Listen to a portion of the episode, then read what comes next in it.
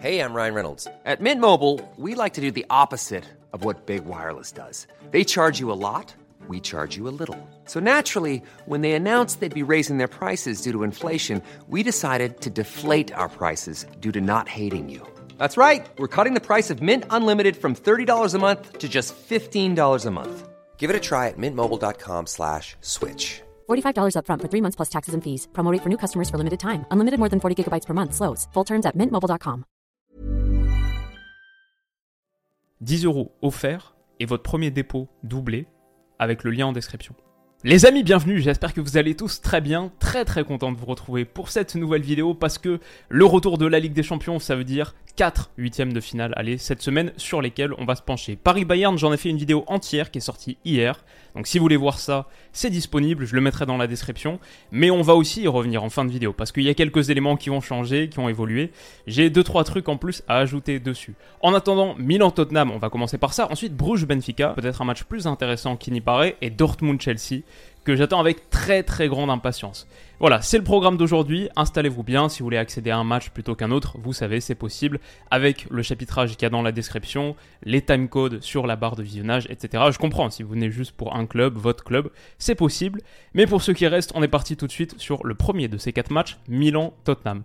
Je dirais déjà c'était un des huitièmes de finale qui m'attirait le plus sur le papier au moment du tirage parce que déjà il est assez équilibré et ensuite il y avait un vrai goût de nouveauté. Même si stricto sensu c'est vrai, les deux se sont déjà rencontrés et c'était aussi en huitième de finale. Qualification de Tottenham grâce à un petit but de Peter Crouch, un seul but marqué sur les deux rencontres. On voit ici Monsieur Raphaël van der Vaart. Mais il y a cette nouveauté parce que Tottenham, on les a pas vus depuis un moment en huitième de finale de Ligue des Champions. Ça date de ce match perdu contre Leipzig, cette double confrontation perdue contre Leipzig en 2020. Et alors l'AC Milan en huitième de finale de Ligue des Champions, ça remonte à 2014 pour le club qui est le deuxième le plus titré de l'histoire de cette compétition.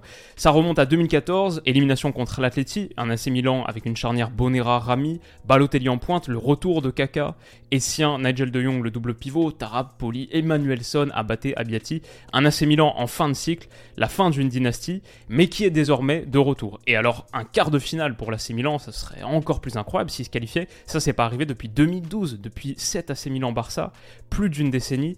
Ouais, un vrai, vrai gros match pour les deux, un énorme enjeu. Qui va le gagner? Qui va gagner ce match aller? C'est la question sur laquelle on se pose, juste les matchs aller pour l'instant. Je vais dire que les résultats récents de Tottenham, il y avait trois victoires, même une contre Manchester City sur les trois derniers matchs, avant de s'écrouler sur la pelouse de Leicester ce week-end, défaite 4-1 très très dur. En plus, en ayant perdu Rodrigo Bentancourt sur blessure, les croisés, sa saison est finie. Assez dramatique les images.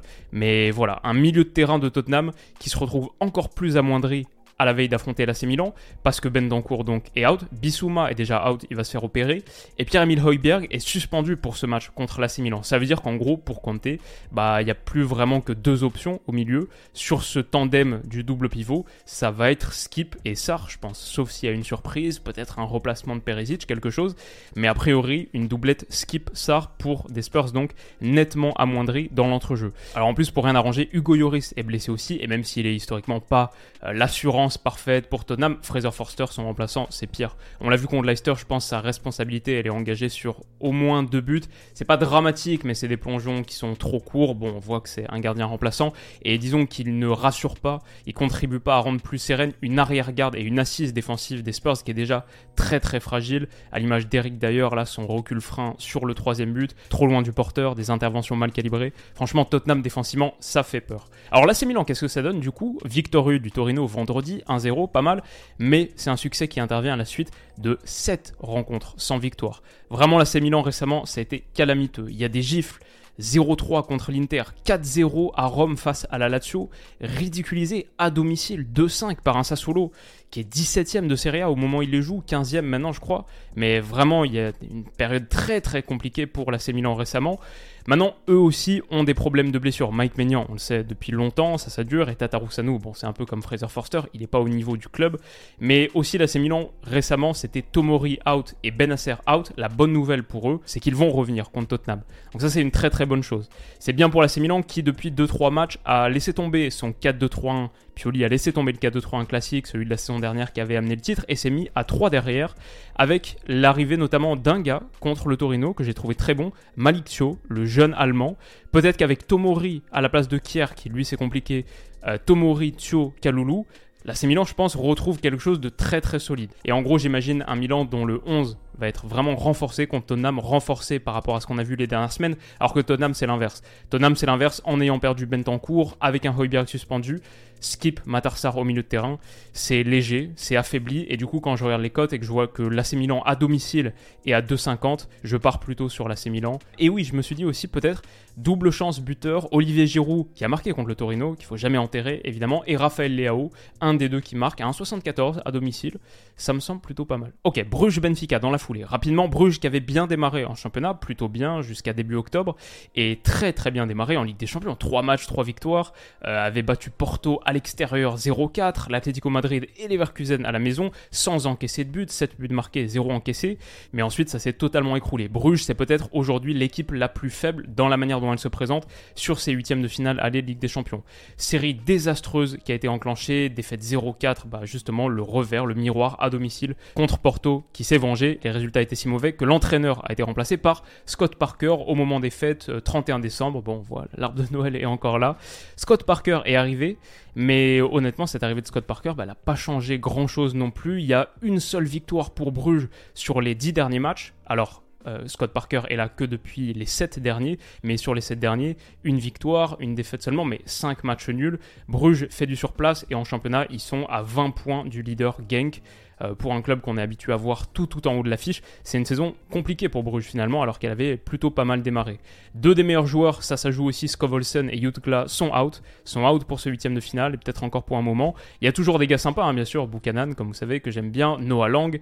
Yaremchuk, même si c'est un peu plus compliqué pour lui cette saison, ça peut faire sur le papier un trio offensif assez intéressant. Maintenant, on va pas se leurrer contre Benfica et contre ce Benfica-là, ils arrivent nettement, nettement outsider. Benfica, leader du championnat avec 17 victoires en 20 journées, 2 nuls, une seule petite défaite, 51 buts marqués, 12 encaissés invaincus en Ligue des Champions aussi, on s'en souvient, finissent premier de leur groupe devant le PSG, devant la Juve, ça avait été très bon contre Paris. Ils ont été éliminés, c'est vrai, en Coupe du Portugal ce week-end contre Braga dans un remake du coup de la finale de 2021, là c'était à l'extérieur, mais arbitrage assez douteux dans ce match. Benfica, la réalité c'est que c'est une vraie, vraie équipe, même avec le départ d'Enzo Fernandez cet hiver, même avec le départ de Darwin Nunez cet été, ils ont vraiment caché, ils ont reçu des énormes chèques, mais ils ont une équipe toujours aussi compétitive et ils ont une vraie chance pour moi de faire une superbe Ligue des Champions. Il y a quelques semaines, le 2 janvier précisément, je faisais cette vidéo, si vous en souvenez, une folie, peut-être l'année de la folie en Ligue des Champions cette saison. Et ben dans cette vidéo, je parlais notamment du cas Benfica, et la raison pour laquelle je crois que ça peut être une saison folle, c'est aussi à cause ou grâce aux performances de Benfica, qui peut rêver de quelque chose d'un peu, un peu dingue peut-être sur cette campagne. Bon, on verra. En attendant, sur ce match aller, les cotes, elles sont assez claires. Bruges à domicile et à 4,20. Le 420 de Bruges. Match nul, 3,65. Benfica, 1,86. 86% des gens partent là-dessus aussi.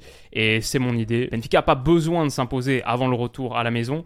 Mais je crois qu'ils ont suffisamment de force et Bruges est suffisamment au creux de la vague pour que ça se réalise. On verra, mais pourquoi pas un petit but de Gonzalo Ramos qui est à 2,40. Beaucoup de gens partent là-dessus aussi. C'est un petit peu mon idée par rapport à Benfica. Et ensuite donc Dortmund-Chelsea, match hyper excitant. Ça c'est le match de la jeunesse. D'un côté on a Chelsea, ça c'était il y a quelques vidéos, on a dû faire un visuel spécial pour parler de tous leurs joueurs de moins de 25 ans qui sont actuellement dans l'effectif. C'est une équipe qui est un peu le rêve d'un joueur de football manager. Moudric, Joao Félix, Madueke, Kaya Vert, Enzo Fernandez qui vient de signer bien sûr, Rhys James qui est de retour de blessure en plus au point où Badiachil, qui a été recruté très cher il n'y a pas longtemps, a été sorti de la liste, n'a pas été inscrit sur la liste de la Ligue des Champions. Il fallait faire des choix. Dortmund, bah, c'est un peu la même idée Football Manager. Jude Bellingham, bien sûr. Joe Reina. Daniel Malen, à la rigueur, lui est un peu plus âgé, 24 ans. Mais quoi, Karim Adeyemi.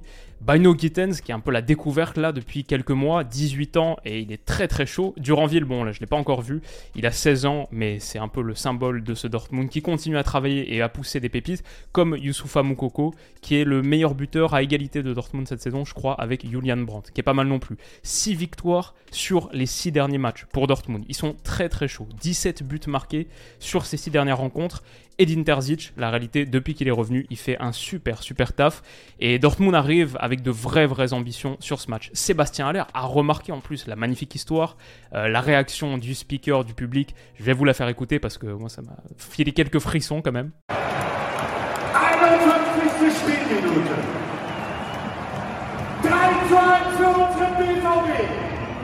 Torschütze, der Spieler mit der 9, Sebastian! Sebastian! Sebastian!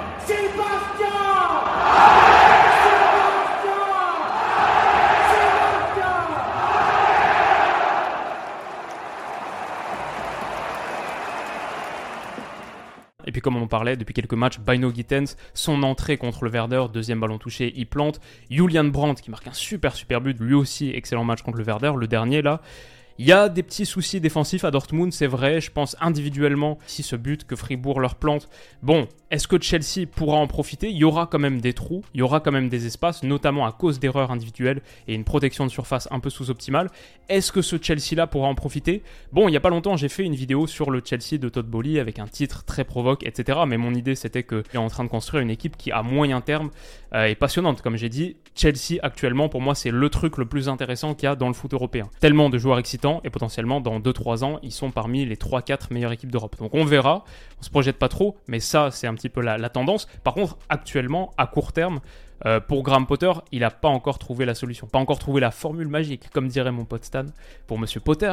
Contre West Ham, on l'a vu, match nul encore un peu décevant, malgré le premier but de Joao Félix, que j'avais trouvé excellent avant qu'il prenne son carton rouge sur le premier match, le meilleur joueur de Chelsea. Donc franchement, Félix à Chelsea, ça c'est quelque chose que je suis de très très près.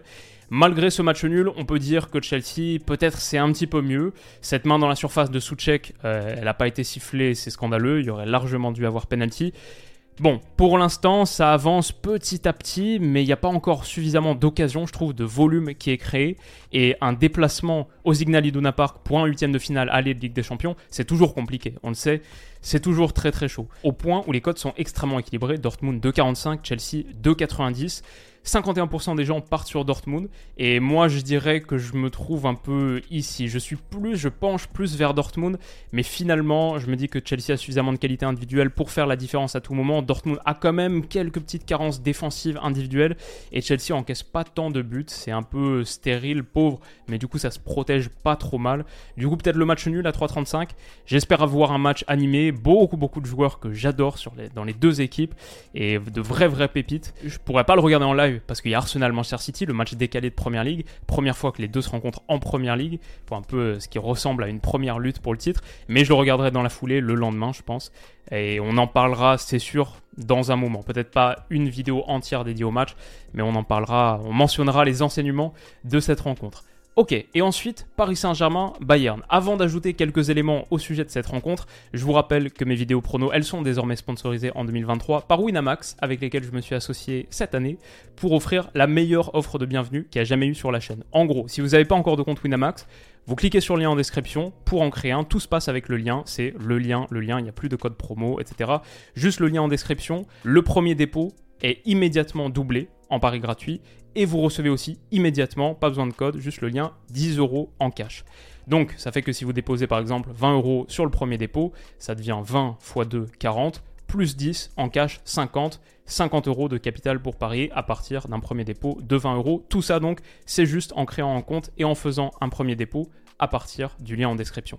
Alors bien sûr, le lien en description, comme je le dis tout le temps, il me rémunère aussi, ça m'aide énormément, c'est un très très gros soutien pour la chaîne, mais ne pariez pas et ne faites pas ça si vous êtes mineur, c'est strictement interdit aux mineurs. Sur ces vidéos là, je vous donne quelques pronos. La probabilité c'est qu'ils soient tous faux, la Ligue des Champions c'est si imprévisible et c'est du divertissement, c'est des petites sommes, pas une vraie manière de s'enrichir. Soyez responsable si jamais vous allez le faire et surtout, surtout, soyez majeur.